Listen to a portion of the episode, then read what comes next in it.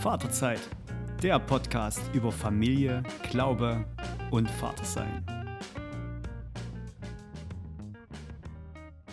Hallo, schön, dass du wieder eingeschaltet hast heute bei einer neuen Folge von Vaterzeit. Ich freue mich heute ganz sehr, einen langjährigen Freund äh, dabei zu haben, äh, der auch Papa ist und ähm, ähm, ja, ich begrüße heute den Marcel Brettschneider bei Vaterzeit.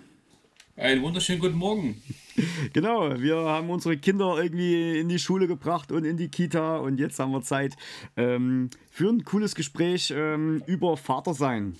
Und äh, ich habe mir wieder ein paar schöne Fragen rausgesucht, Marcel, aus meiner äh, Plauderfragen-Box für Familien. Ähm, deswegen äh, wäre die erste Frage: Was war der beste Rat, den du je von deiner Frau bekommen hast? Der beste Rat von meiner Frau? Falls es da einen gibt. Gibt es viele Ratschläge. Wir sind ja unterschiedlich gepolt, äh, von daher äh, muss man da auch ab und zu mal das von dem anderen sich anhören und ähm, umsetzen. Ja, ich glaube, äh, so dieses ähm, äh, ja, in manchen Situationen vielleicht so gelassen, gelassener zu werden oder ruhiger zu werden, erstmal abzuwarten und äh, Dinge auch einzuschätzen, als so direkt irgendwie loszuschießen. okay, okay. Dann, was war in den letzten Tagen ein wunderschöner Moment mit deinen Kindern? Ähm, der schönste Moment eigentlich in der letzten Zeit war, wir haben eine gemeinsame äh, Kanutour gemacht ähm, auf dem Storkower See. Mhm. Haben uns dort beim TVM ein Boot ausgeliehen und haben da auch Grenzerfahrungen gemacht mit dem Wetter. Und ähm, das war aber echt gut und hat äh, ja, sehr zusammengeschweißt und man konnte sich aufeinander verlassen und ähm, war eine sehr geniale Aktion. Okay, ich habe jetzt gerade nochmal die äh, eine Frage gezogen. die ist einfach genial für dich. Welches äh, Gericht kannst du besser kochen als alle anderen Familienmitglieder? Ich kann besser grillen. Grillen, okay. Also kochen, ja, ich koche gar nicht so oft. Aber ja, doch. Bei mir ist es eher so, ich mache so spontan, wenn ich dann irgendwie so ein Rezeptheft mal aus dem Supermarkt mitnehme, irgendwie Sommerrezepte oder sowas, hm. dass ich dann mal irgendwie mich ransetze, okay, dann kaufe ich dann Fisch ein und die Zutaten dazu und mache das einfach, obwohl ich noch nie vorher gemacht habe und probiere es einfach mal aus und das wird meistens gut. Ähm, aber ich habe jetzt nicht so die Standardgerichte, aber ich kann ganz gut grillen und auch Grill gut, ein, gut einlegen und würzen. Oh, ja, stimmt. Ja, ja, ich erinnere mich, ich erinnere mich an einige Grillpartys, ja. Okay, Marcel, hey, erzähl mir mal von deinem Berufsalltag. Wo arbeitest du gerade? Was machst du? Und ähm, ein bisschen was von dir. Ja, also ich bin äh, seit 2013 in Meißen in der Arche ähm, angestellt, ähm, bin dort stellvertretender Einrichtungsleiter und ähm, ja, pädagogischer Mitarbeiter, kümmere mich um alle Dinge, die so anliegen. Ähm, wir haben jeden Tag dort so 50 bis 70 Kinder und Jugendliche, hm. ähm, die uns besuchen, die bei uns bleiben tagsüber und, ähm, und die wir uns kümmern. Und ähm, ja, wenn jemand mich fragt, was das genau ist, sage ich immer, das ist wie Hort nur besser, äh, weil es eben nochmal so eine intensivere äh, Arbeit ist. Wir begleiten Kinder bis äh, ins Erwachsenenalter hinein.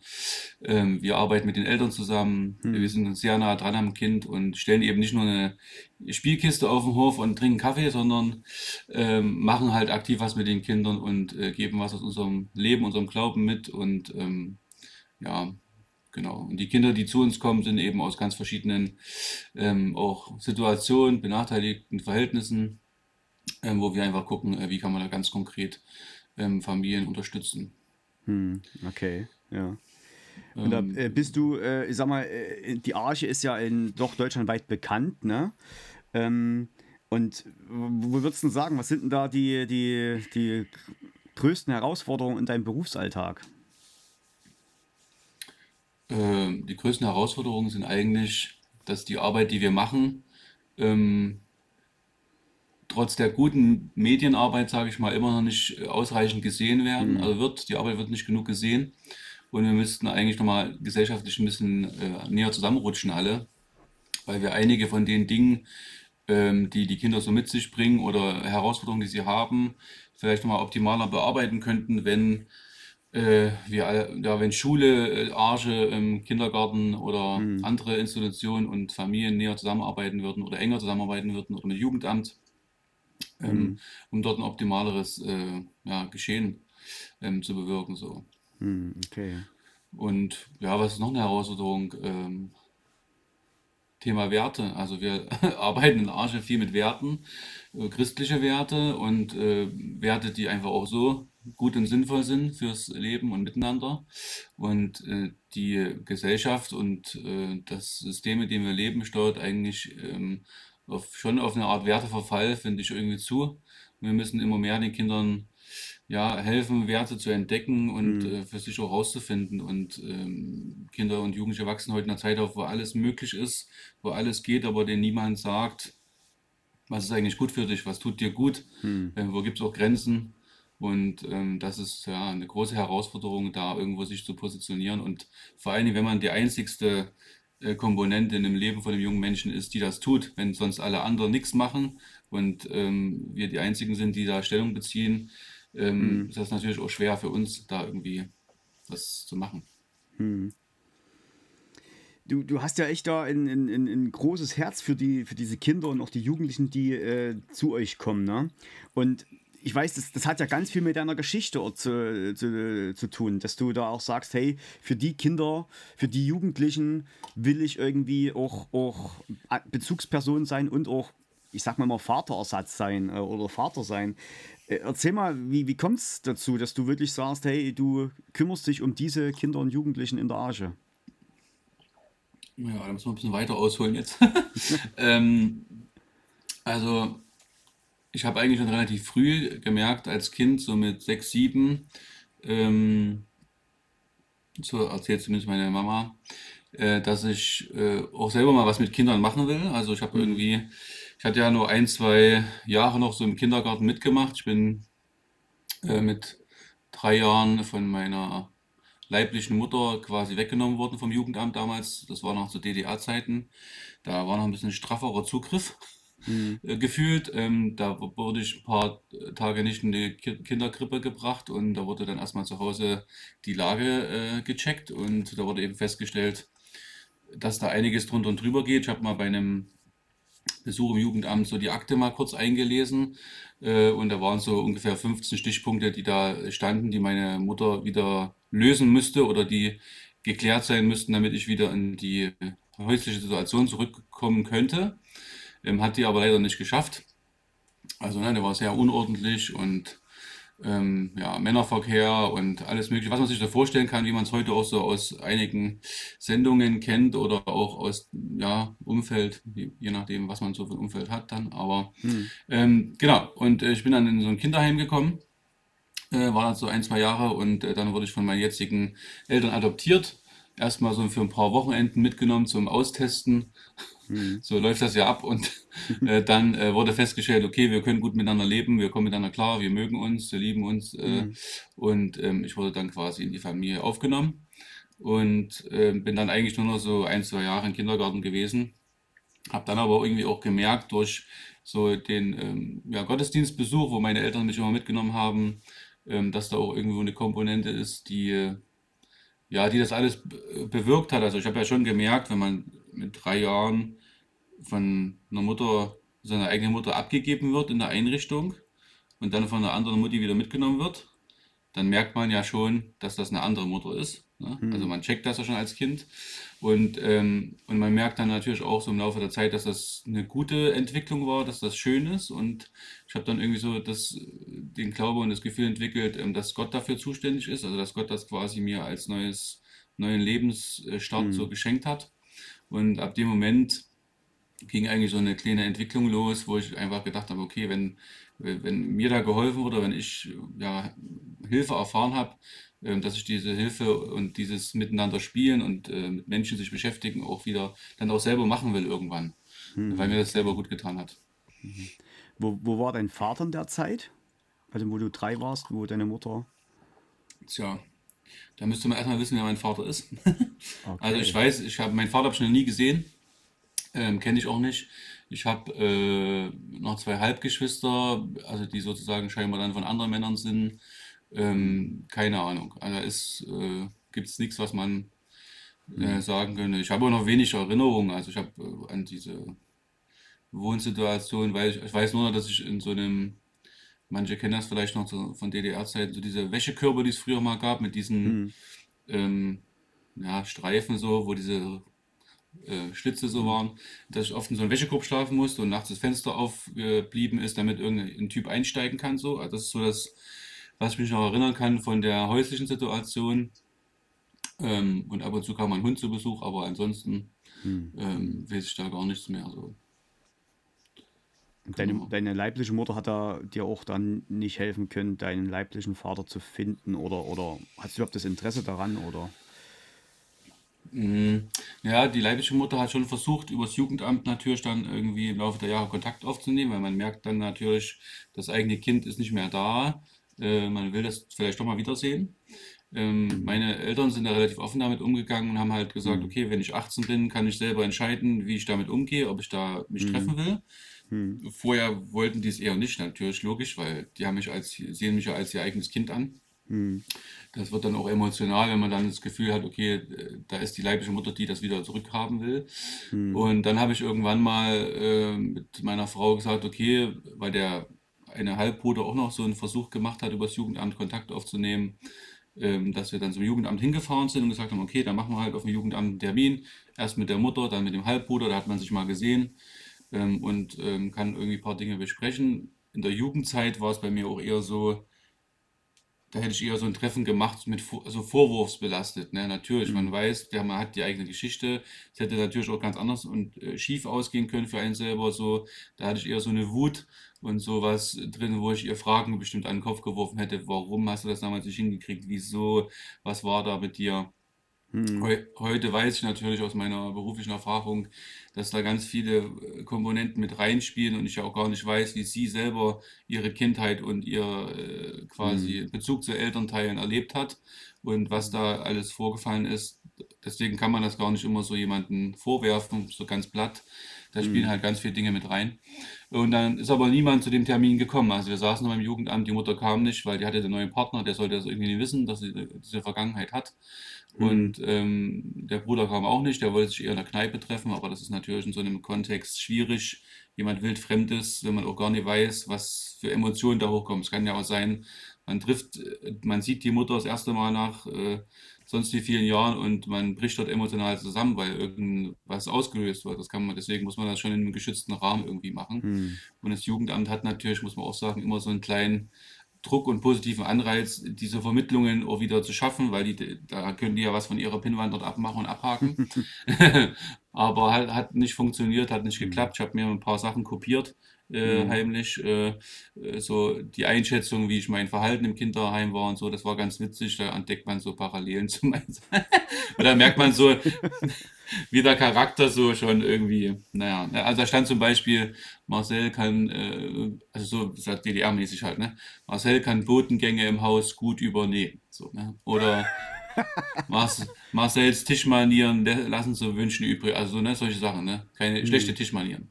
Ja, ja. Äh, und ähm, dann war natürlich diese, wie zu DDR-Zeiten oft, die haben erstmal reingeschrieben, dass ich Rechtshänder bin, aber ich war ja Linkshänder, haben sie nicht Mhm. weggekriegt. Okay. Aber haben ja natürlich erstmal versucht, alles äh, systemkonform dort irgendwie zu managen. Ne? Aber ja, genau. Also wie gesagt, so, ja, kein Kontakt. Vielleicht ergibt sich das nochmal irgendwann, aber ich habe da jetzt irgendwie auch keinen Drang danach. Mhm. So.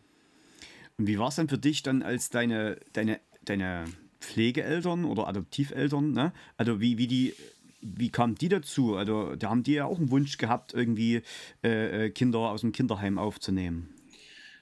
Genau, also die können selber keine Kinder bekommen Hm. ähm, und haben dann eben den Wunsch gehabt, trotzdem Kinder zu haben und haben sich dann irgendwie auf den Weg gemacht. Und ähm, Hm. genau, meine Schwester ist ja auch adoptiert, die war quasi auch aus einer sehr sage ich mal, komplizierten Familiengeschichte äh, aus dem Hm. Krankenhaus direkt, so relativ direkt äh, adoptiert. Also die waren noch ganz klein, also ein Baby noch. Hm. Und ähm, genau, ich wurde dann in einem höheren Alter adoptiert.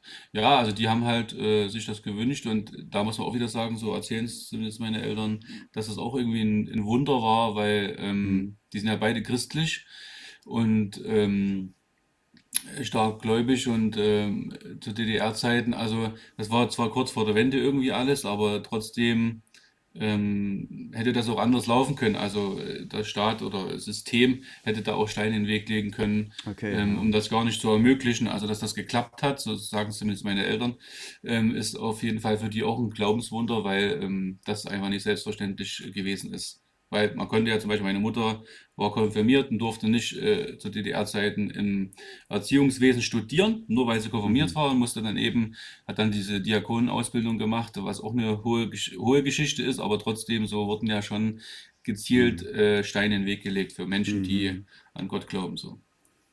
Okay, krass. Ja.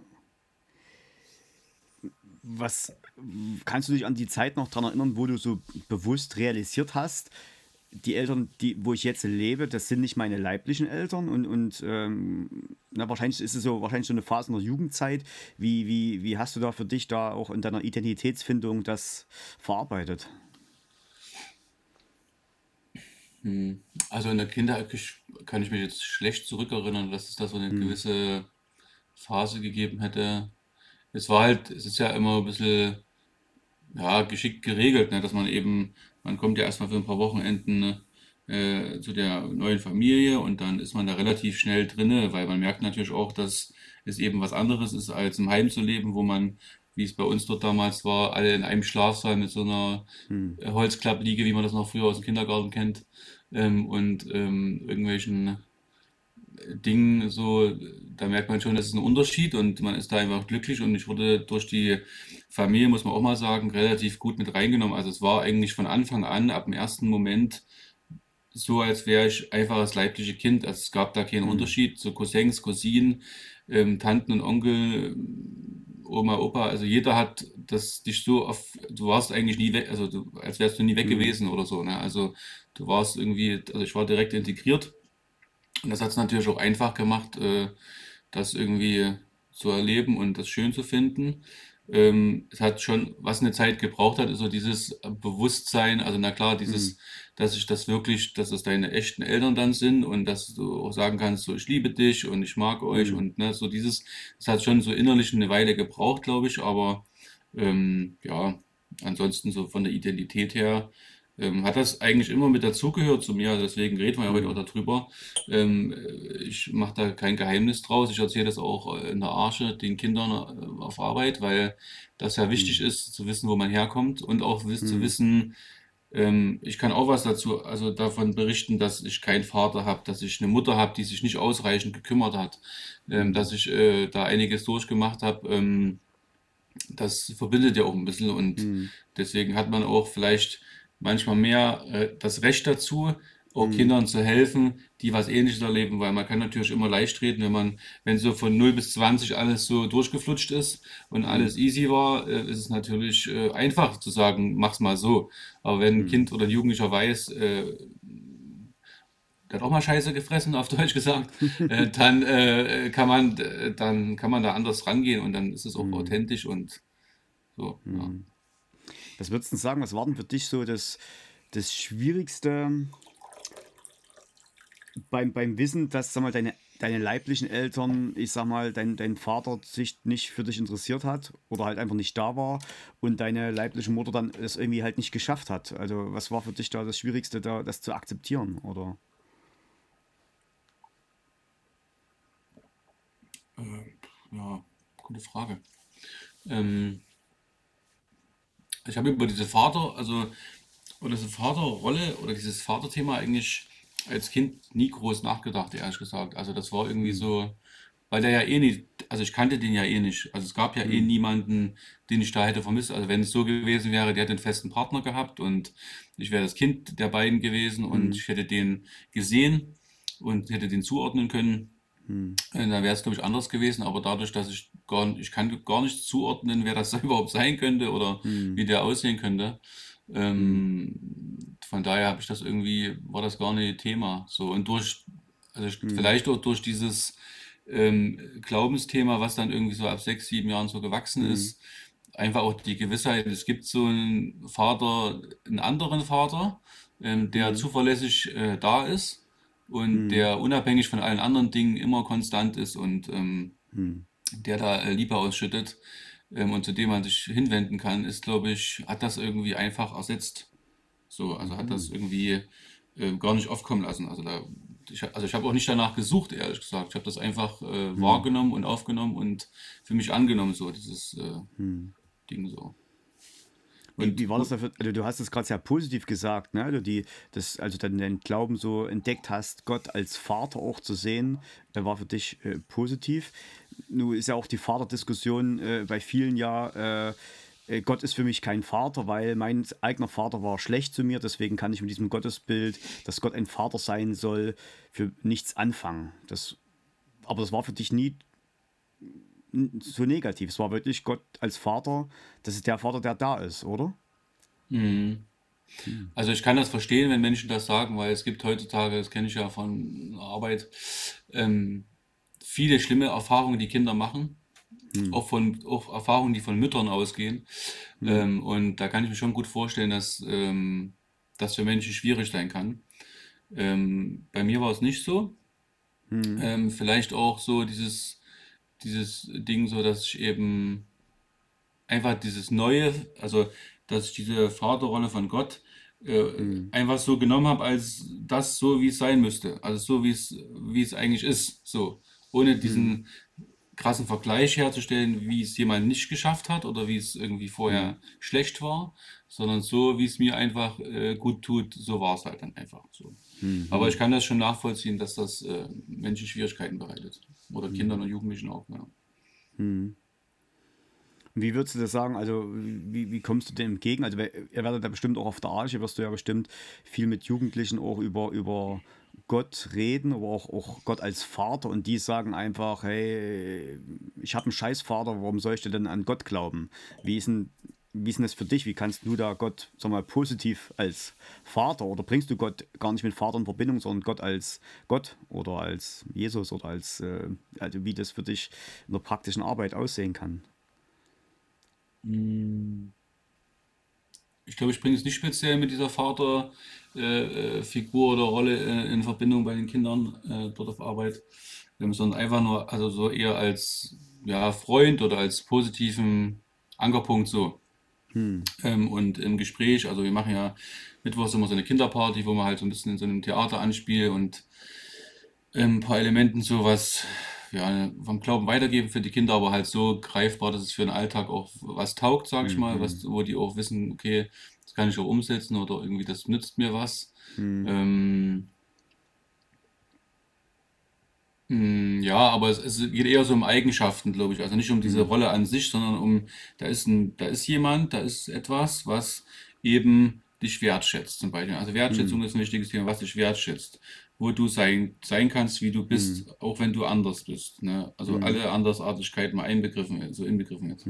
Auch wenn du anders bist. Dann, äh, also dieses, ähm, es hört dir jemand zu bei den Dingen, die dich beschäftigen. Ne? Also, weil das, was die erleben, ist ja, mir hört eigentlich keiner zu oder die klotzen alle den ganzen Tag Fernsehen oder sind am Handy oder sind nur mit sich beschäftigt und die können gar nicht das, was sie eigentlich beschäftigt, ausdrücken und schleppen das ein paar Jahre mit sich rum und irgendwann bricht es mal aus und meistens dann irgendwie in irgendeinem ähm, ungünstigen Auswuchs, sage ich mal, dass sie dann irgendwie das, ja, ne, rauchen, trinken, Drogen nehmen, also verschiedene Sachen oder halt eben sich die Verletzungen, die auch da sind, ähm, so komisch äh, bearbeiten, dass es ihnen auch wieder nicht gut tut. Also ich versuche da eher so diese Eigenschaftsgeschichte und ähm, ja, das ein bisschen raus, rauszuholen. So.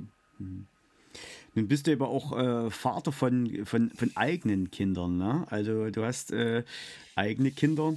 Ähm, Gab es da in diesem Prozess, dass dann äh, deine Frau wird schwanger, äh, die, Geburt des ersten Kindes, äh, deines äh, des ersten Sohnes, äh, gab es da so ein paar emotionale Flashbacks, wo du gesagt hast, krass, äh, jetzt bin ich selber Vater und begleite oder bin, bin Papa für meine Kinder, ähm, obwohl ich die ersten Lebensjahre selber keinen Papa hatte, gab es da so emotionale Gedanken daran?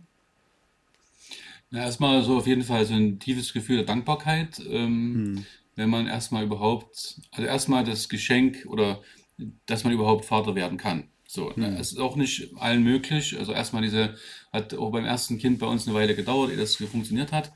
Ähm, erstmal die Dankbarkeit, es klappt irgendwie und es geht was los, es wächst was.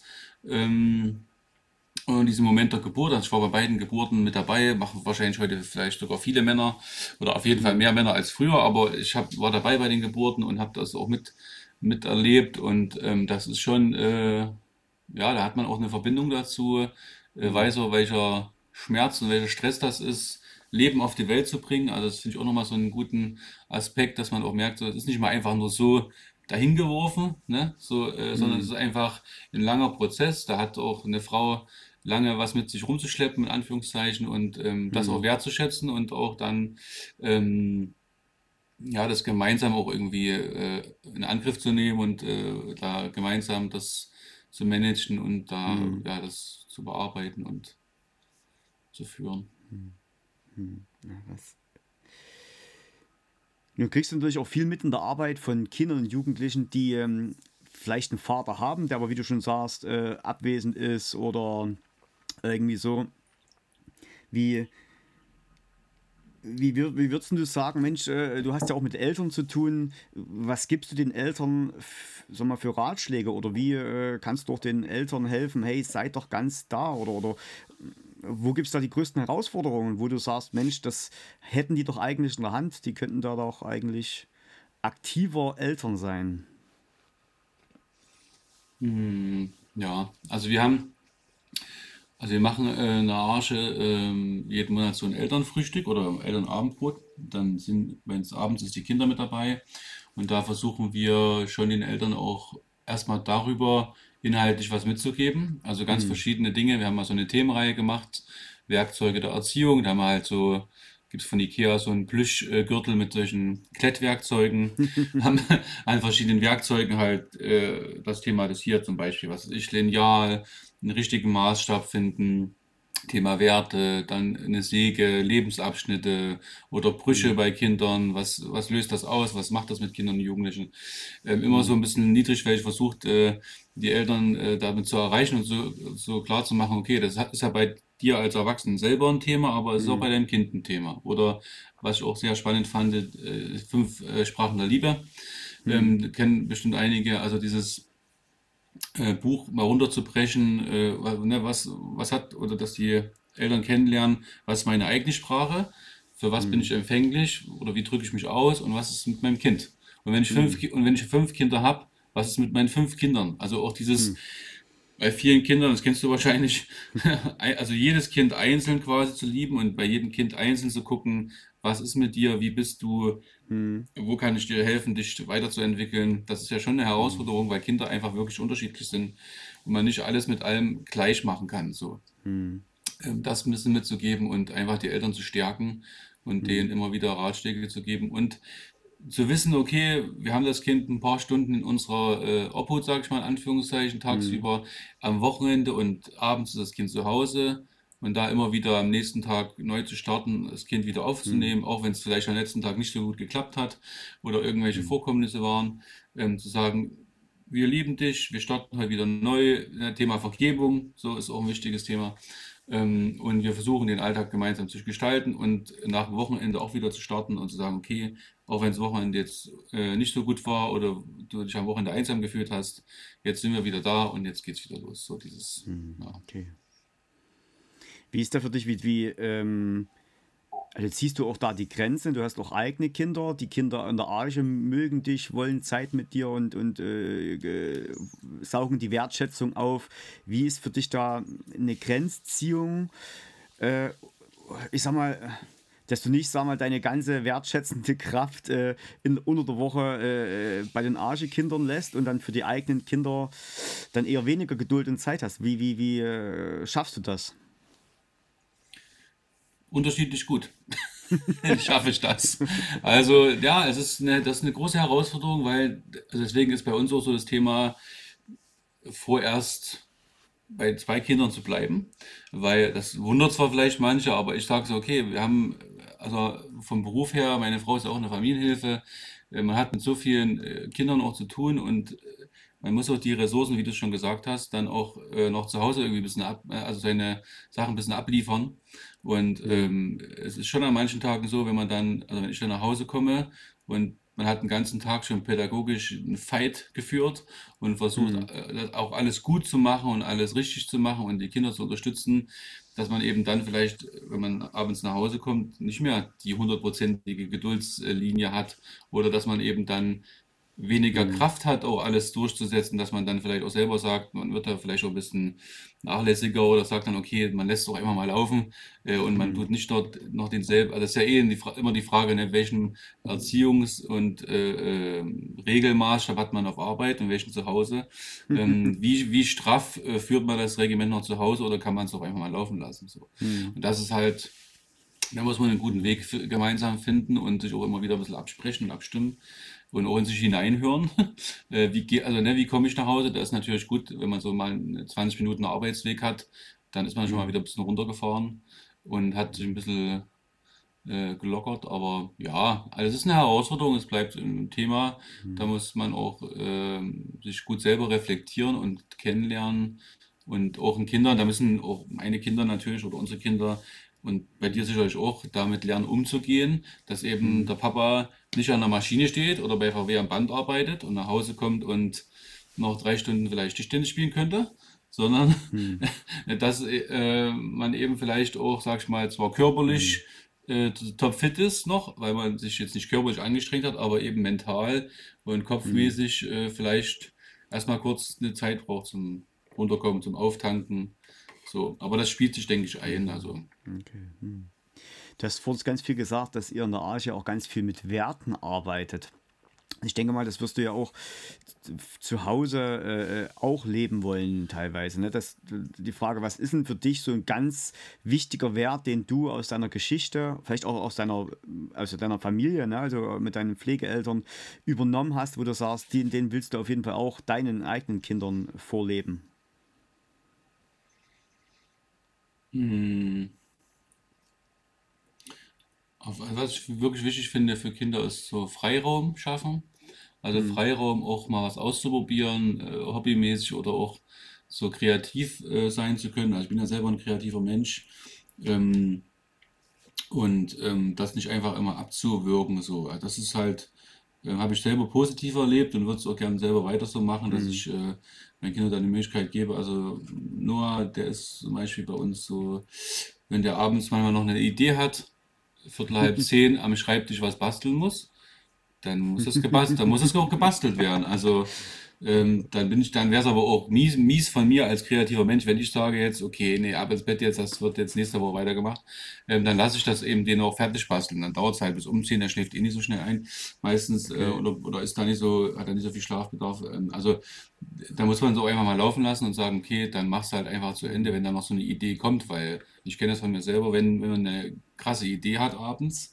Äh, kann man auch nee, einfach einschlafen dann. Also dann Ja, das ist braucht ganz man oft so, ne? Kreative Ideen kommen meistens abends, wenn man eigentlich was Genau, anderes tun deswegen braucht sollte. man am besten so ein Notizbuch äh, neben Bett oder eine Handy-App, wo man das mal Ja. schnell reinhackt und dann ähm, mal später, weil dann hat man es auch manchmal vergessen und manchmal ist ja auch wirklich eine geile Idee, die da kommt, ähm, dass man das irgendwie auch äh, sichergestellt hat Hm. ähm, für die Nachwelt und für sich selber. Genau, also sowas, so Thema Freiraum. Ähm, ja, äh, Wertschätzung finde ich ein wichtiges Thema. Also Kinder respektieren, mit denen wertschätzend umgehen, Hm. ähm, auch Kindern einen Schutzraum bieten. Also so dieses Thema, was, was man oft auch woanders sieht und negativ erlebt, so dieses Kinder vor anderen Erwachsenen bloßstellen. Das möchte ich eigentlich nicht. Also dieses, dass man, Hm. wenn dann Verwandtschaft da ist oder so, dass das dann übelst alles ausgekaut wird und dass dann die Kinder so stigmatisiert sind und abgestempelt sind. So, das Kind ist ja immer so. Alle reden dann darüber und äh, das Kind fühlt sich dann unwohl oder wenn irgendwelche Hm. so oder Geheimnisse oder also irgendwie so Details, sag ich mal, dass man dann einfach sagt, Hm. okay, man hat auch so für das Kind einen Schutzraum, was einfach Hm. auch andere gar nicht angeht oder wo das, was einfach so ein internes Familiending ist, was einfach, wenn die Leute von der Kernfamilie das wissen, Hm. reicht's ja. So. okay. Und Thema Freundschaft, ne, also zu gucken, ähm, sind das, ne, was sind das für, also es wird natürlich jetzt noch Thema, wenn die Mhm. älter werden erst, aber das Thema, was sind so, wer sind Mhm. deine Freunde, sind das gute Leute? Ich habe das so von meinen Eltern erlebt, dass die schon noch mal gesagt haben, ich hatte da mal Besuch von irgendwelchen verrückten äh, Jungs, die, also da hat man irgendwie, der mit so einem Luftgewehr rumgeschossen und irgendwelchen Quatsch gemacht, so, äh, also auf dem Dorf halt, ne? Aber wo man Ja. dann so gemerkt hat, okay, es ist vielleicht doch so, es gibt schon äh, gute und nicht so gute Freunde, ne? Und es entscheidet sich halt eben, mit welchen Leuten man rumhängt, äh, wie es dann halt so später wird. Und das gebe ich auch auf Arbeit weiter, den Kids, ähm, dass das Umfeld entscheidet, äh, wie man so wird. Ne? Wenn man sich Mhm. halt mit crazy Peoples die ganze Zeit bewegt, dann kann man auch eher mal in eine verrückte Situation reingeraten. So, da muss man eben gut Mhm. auswählen, ein gutes Umfeld schaffen. Da ist unsere Verantwortung als Väter oder als Elternteile auch äh, dafür zu sorgen, dass es eben gute Kontakte gibt, ne? Dass man sich mal gegenseitig besucht, dass man äh, guckt, auf welche Feiern geht man hin oder mit welchen Fam oder mit welchen Familien pflegt man halt einen engen Mhm. Austausch, ähm, damit die Kinder auch äh, da in Spielpartner äh, gewinnen oder Freunde gewinnen, die eben Mhm. auch, wo man sagen kann, das ist so mal für später, das ist vielleicht in zehn Jahren auch noch mal ein vernünftiger Mensch. So, ne? Ähm, das ist Mhm. schon äh, auch eine äh, Verantwortung, die wir so haben. Mhm. Krass, okay. Für dich auf Arbeit jetzt, also ne, äh, mit, mit den vielen äh, unterschiedlichen Biografien, die du kommst, wo würdest du sagen, was ist da, was ist da auch so eine, ich sag mal, so eine Hoffnungsgeschichte, die du erlebst oder erlebt hast, wo du merkst, ja, da, da, da lohnt sich eure Arbeit oder lohnt sich auch dein Herzblut, was du ja wirklich auch an andere Kinder äh, gibst. Ähm, kannst du da vielleicht mal irgendein, ja, irgendeine eine Story erzählen, wo du sagst, jawohl, dafür lohnt sich die Arbeit? Also ich habe gestern mit einem, einem arabischen Mädchen gesprochen, die hat jetzt die Realschulprüfung geschafft und will sogar noch Abitur machen. Hm, Ähm, die, ich weiß nicht, seit sieben, acht Jahren in Deutschland sind, glaube ich. Ähm, also so, das ist zum Beispiel sowas, wo man merkt, okay, ähm, Begleitung, schulische Begleitung, ähm, was auch Vorbild zu sein, vorzuleben. Ähm, hm, du kannst was schaffen, es ist möglich, ne? Streng dich an, äh, mach hm, deine Aufgaben, guck, mit denen du rumhängst. Äh, wo man dann mal so merkt, okay, jetzt hier eine Klasse Realschule, krass, ne? Also schimpfen ja immer viele über die Zuwanderungsfamilien oder äh, äh, Menschen, aber was schulische Leistung angeht oder äh, was so dieses Anstrengen ähm, für den eigenen Erfolg angeht, da gibt es, glaube ich, mittlerweile, können sich manche deutschstämmige Jugendliche was davon abschneiden, so, ne? Weil die einfach hm, auch was schaffen wollen, was reißen wollen, weil sie wissen, äh, wenn sie es nie machen, passiert auch nichts. Ne? Dann, scha- dann hm, müssen sie vielleicht auch wieder in ihr Herkunftsland zurück oder werden irgendwie aussortiert. Und da ist hm, natürlich ein ganz anderer Druck dahinter, aber ähm, so, das ist eine Erfolgsgeschichte. Eine andere Erfolgsgeschichte ist, wenn bei uns Kinder Jugendliche werden, Teenager werden, sich dann selber einbringen in der Arbeit.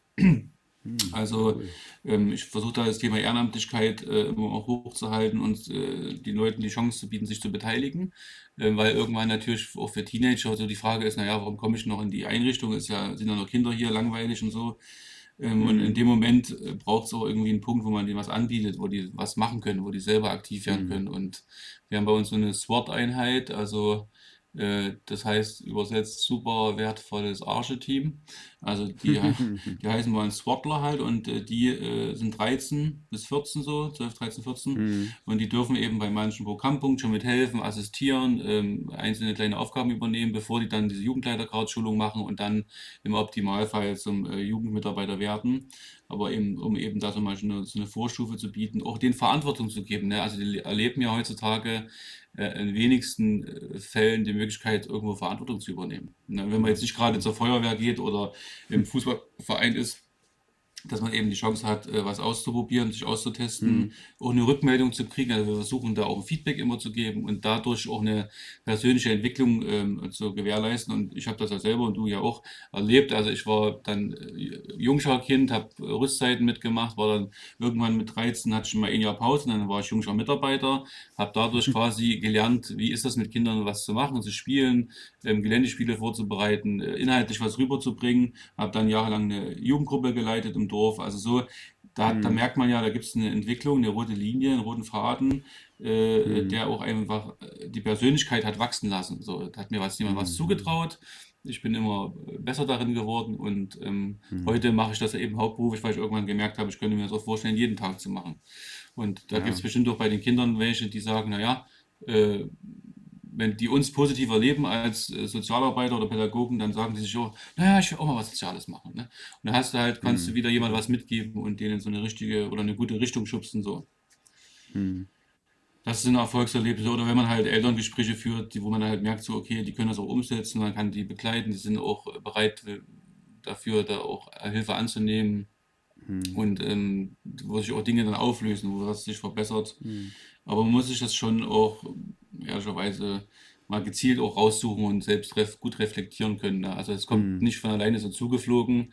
Ähm, oder wenn auch manchmal kommt so eine Rückmeldung, das sind Jugendliche, die dann mal fünf Jahre nicht da waren und sagen dann, ach, es war gut, dass wir Okay. damals das und das gemacht haben. So, da merkt man dann, ach schön, ne? Hm. Das tut dann gut, das rutscht dann runter so. Aber Hm. ähm, ja, es gibt auch viele andere Momente, ne, wo man halt merkt, Hm. ah, nach einem Wochenende ist es wieder schwierig so. Ja. Also kommen auch Väter dann bewusst zu euch für Hilfe und für Beratung oder ist es eher wirklich so ein äh, eher ein Mütterthema? Ähm,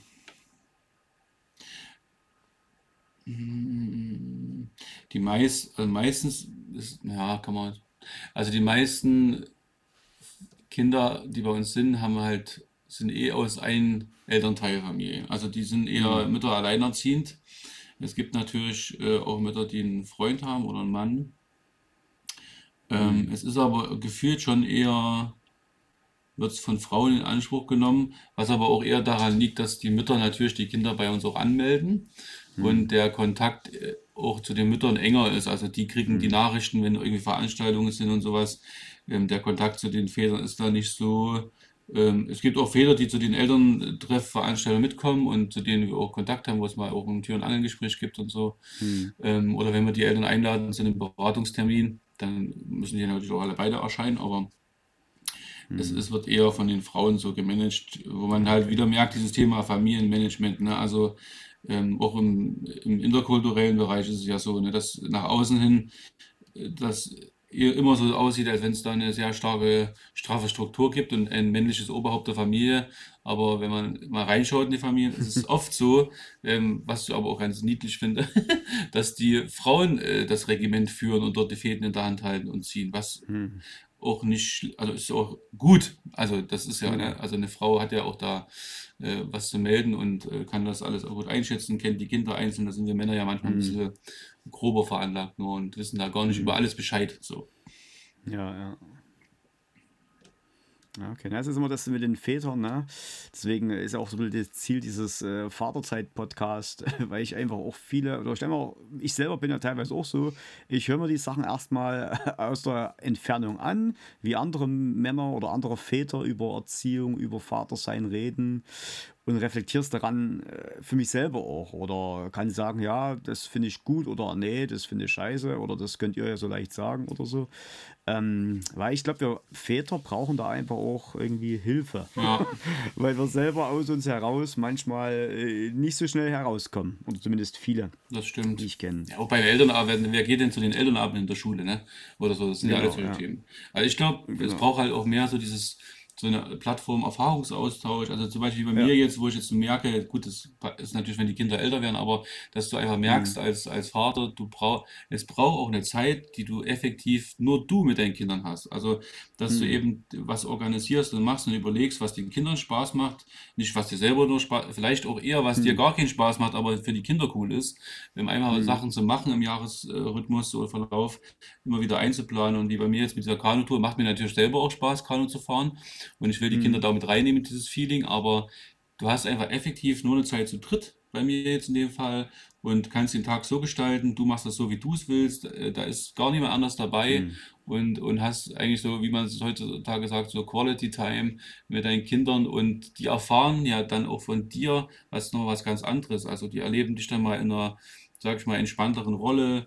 Ähm, man kann Hm. sich mal dort irgendwie austauschen und mal vielleicht mehr reden und länger Zeit miteinander verbringen. Und, du Hm. lernst und man lernt auch, was auf, glaube ich, vielen äh, Vätern fehlt, so die Kinder wirklich intensiv einzeln kennenzulernen. Also wirklich zu merken, aha, in einer Grenzsituation, in einer Fa- Gefahrensituation verhält sich mein Kind so. Oder wann hat mein Kind Angst und wer ist denn von meinen Kindern mutig und in welchen Situationen so zum Beispiel. Ne? Das ist der Aspekt. Also, dass man das ein bisschen kennenlernt und ähm, Hm. Und da über die Jahre immer mehr auch Punkte einbaut, äh, wo die Kinder auch wissen, ach, das ist, das machen wir jetzt wieder mit dem Papa nur und das wird cool und ähm, so. Mhm. Ne? Und da versuche ich auch ab und zu das äh, fest einzuplanen. Ähm, muss Mhm. man halt bei unserem Job ja langfristig auch äh, quasi blocken.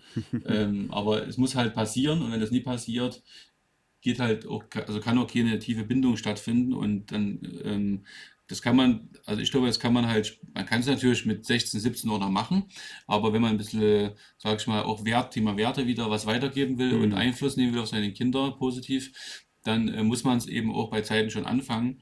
Und weil wenn die Mhm. Kinder dann 14, 15 sind, äh, fahren die zelten mit Freunden und dann hat man vielleicht als Papa gar nichts mehr zu melden, weil die andere Figuren cool finden und ähm, gar nichts mehr annehmen von Mhm. dem, was man eigentlich. Und wenn es gut läuft, also ich mich, ich finde immer so cool, wenn es so Artikel gibt, wenn ich mal, ich hoffe ja manchmal so Magazine, und- also so Zeitschriften, wo wirklich so auch Impulse und so Sachen drin sind.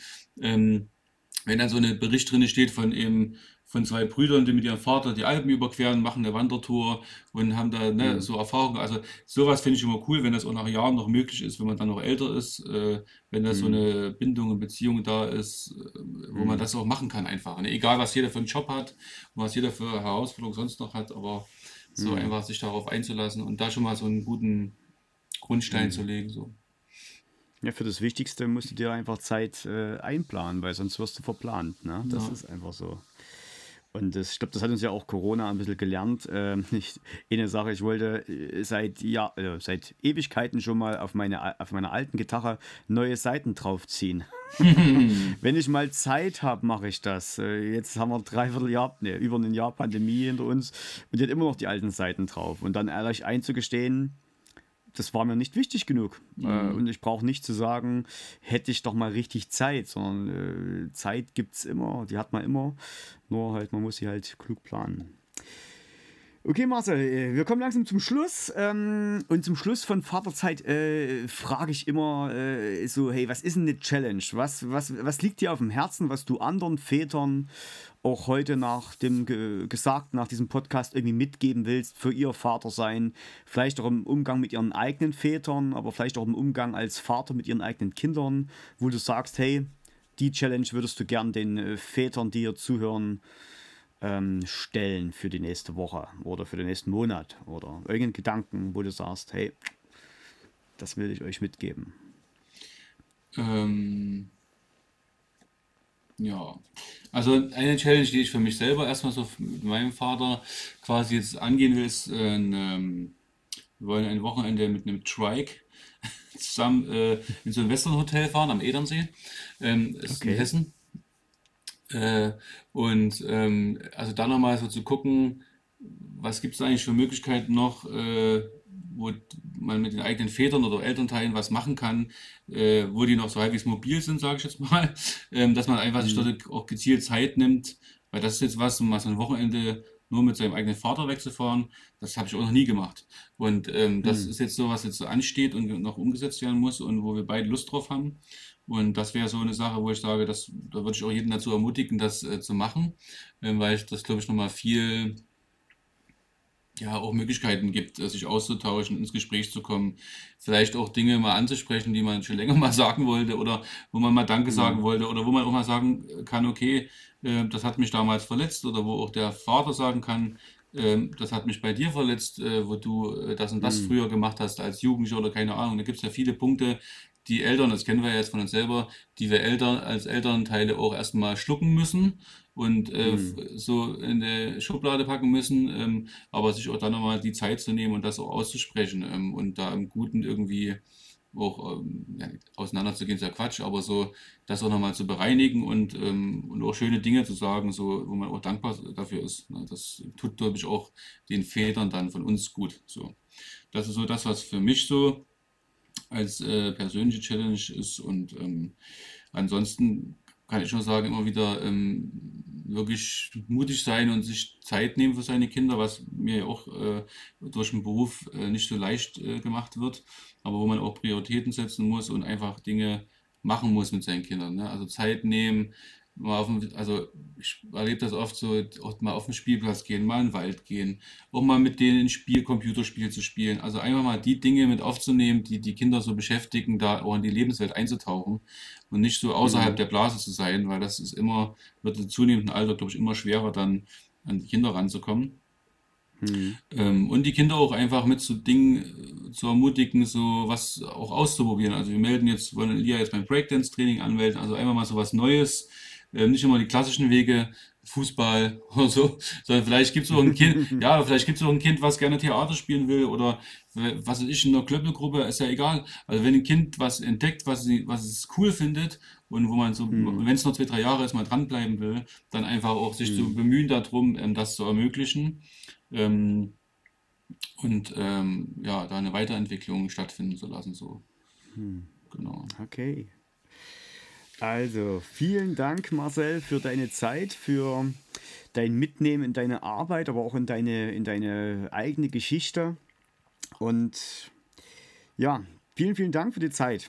Und wenn du da draußen äh, sagst, ja, Mensch, äh, dazu will ich auch noch gern was sagen oder äh, hab da noch einen Kommentar dazu, dann äh, schreib mir einfach äh, entweder anonym per E-Mail familie.cvm-zwickau.de oder wenn du Instagram-Nutzer bist, dann äh, such dort einfach mal vater.zeit und kommentiere damit und ähm, schreib damit. Gerne auch Feedback oder auch Themenwünsche als ihr als Väter oder Klammer auf. Ich weiß ja auch, äh, dass manche Mütter das auch anhören, weil sie sagen, äh, endlich mal, äh, wo Väter mal über Erziehung reden und nicht nur äh, Mütter über Erziehung. Das ist ja doch noch irgendwie ähm, wenig, dass es so stattfindet. Ihr könnt natürlich auch gerne schreiben und das an andere Väter, an eure eigenen äh, Ehemänner weiterleiten, wenn das euch gefallen hat.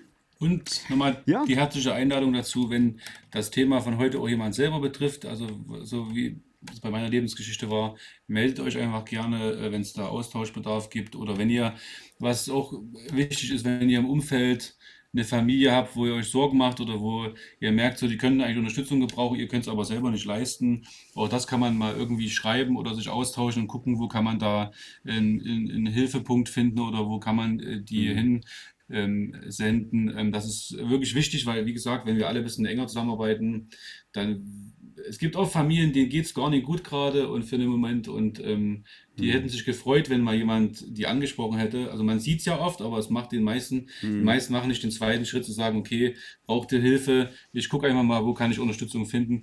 Da könnt ihr Mhm. auch euch äh, gerne melden, ähm, wenn es irgendwie sowas ist. Ne? Also da findet man bestimmt einen Weg. Genau, und wir äh, stellen auf jeden Fall die Kontaktadresse Arche Meißen äh, mit rein. Da findet ihr den Marcel auch, ähm, könnt ihr da auch gerne anschreiben. Und über Instagram äh, bist du wo zu finden? Brainstorm mit AE ist mein Name. Okay, alles klar, den verlinken wir mit. Okay, dann wünsche ich euch noch einen äh, guten äh, Tag, eine gute Zeit und ähm, habt Mut für Vatersein in eurer Familie bei allen Herausforderungen. Jetzt gerade äh, Sommerzeit geht los, Urlaubszeit bald. Ähm, egal, ob ihr wegfahrt oder nicht, äh, versucht coole Zeiten zu planen, ein Wochenende und vielleicht auch manchmal nur zelten irgendwo oder im eigenen Garten. Das ist für die Kids ja meistens auch schon ein Event. Ähm, nutzt die Sommerzeit mit euren Kids, mit eurer Familie. Also dann bis zum nächsten Mal. Tschüss, Ciao. ciao.